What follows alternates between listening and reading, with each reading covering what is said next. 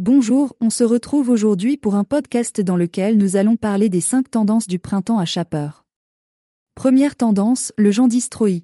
Ce printemps, on va faire ressortir la grunge qui sommeille en nous. L'esprit rebelle de Vivienne Westwood s'empare de notre dressing et particulièrement de nos jeans. Cette saison, nos denims bien aimés se porteront de manière destroy. Les genoux déchirés, le bas du pantalon effilé. On porte le genre grunge de manière oversize pour un effet cool. Deuxième tendance, le sac baguette. Là, c'est notre côté hit girl des réseaux sociaux qui ressort. Les sacs sont une véritable passion obsessionnelle pour certaines d'entre nous. Alors pour le printemps, on va s'en procurer un en forme baguette. Que Zako Un sac à main allongé et assez rigide comme une baguette de pain. Il se porte à l'épaule pour l'allure chississime.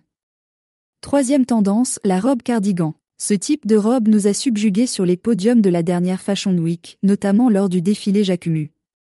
La robe cardigan s'inspire volontairement de la fin des années 90 et apporte un côté à la fois sensuel et ultra réconfortant. Ce printemps, elle sera une pièce indispensable associée à une jolie veste en genre old school et une paire de tongs à talons. Quatrième tendance, le sweat d'université. C'est l'une des tendances les plus recherchées sur Internet en ce moment.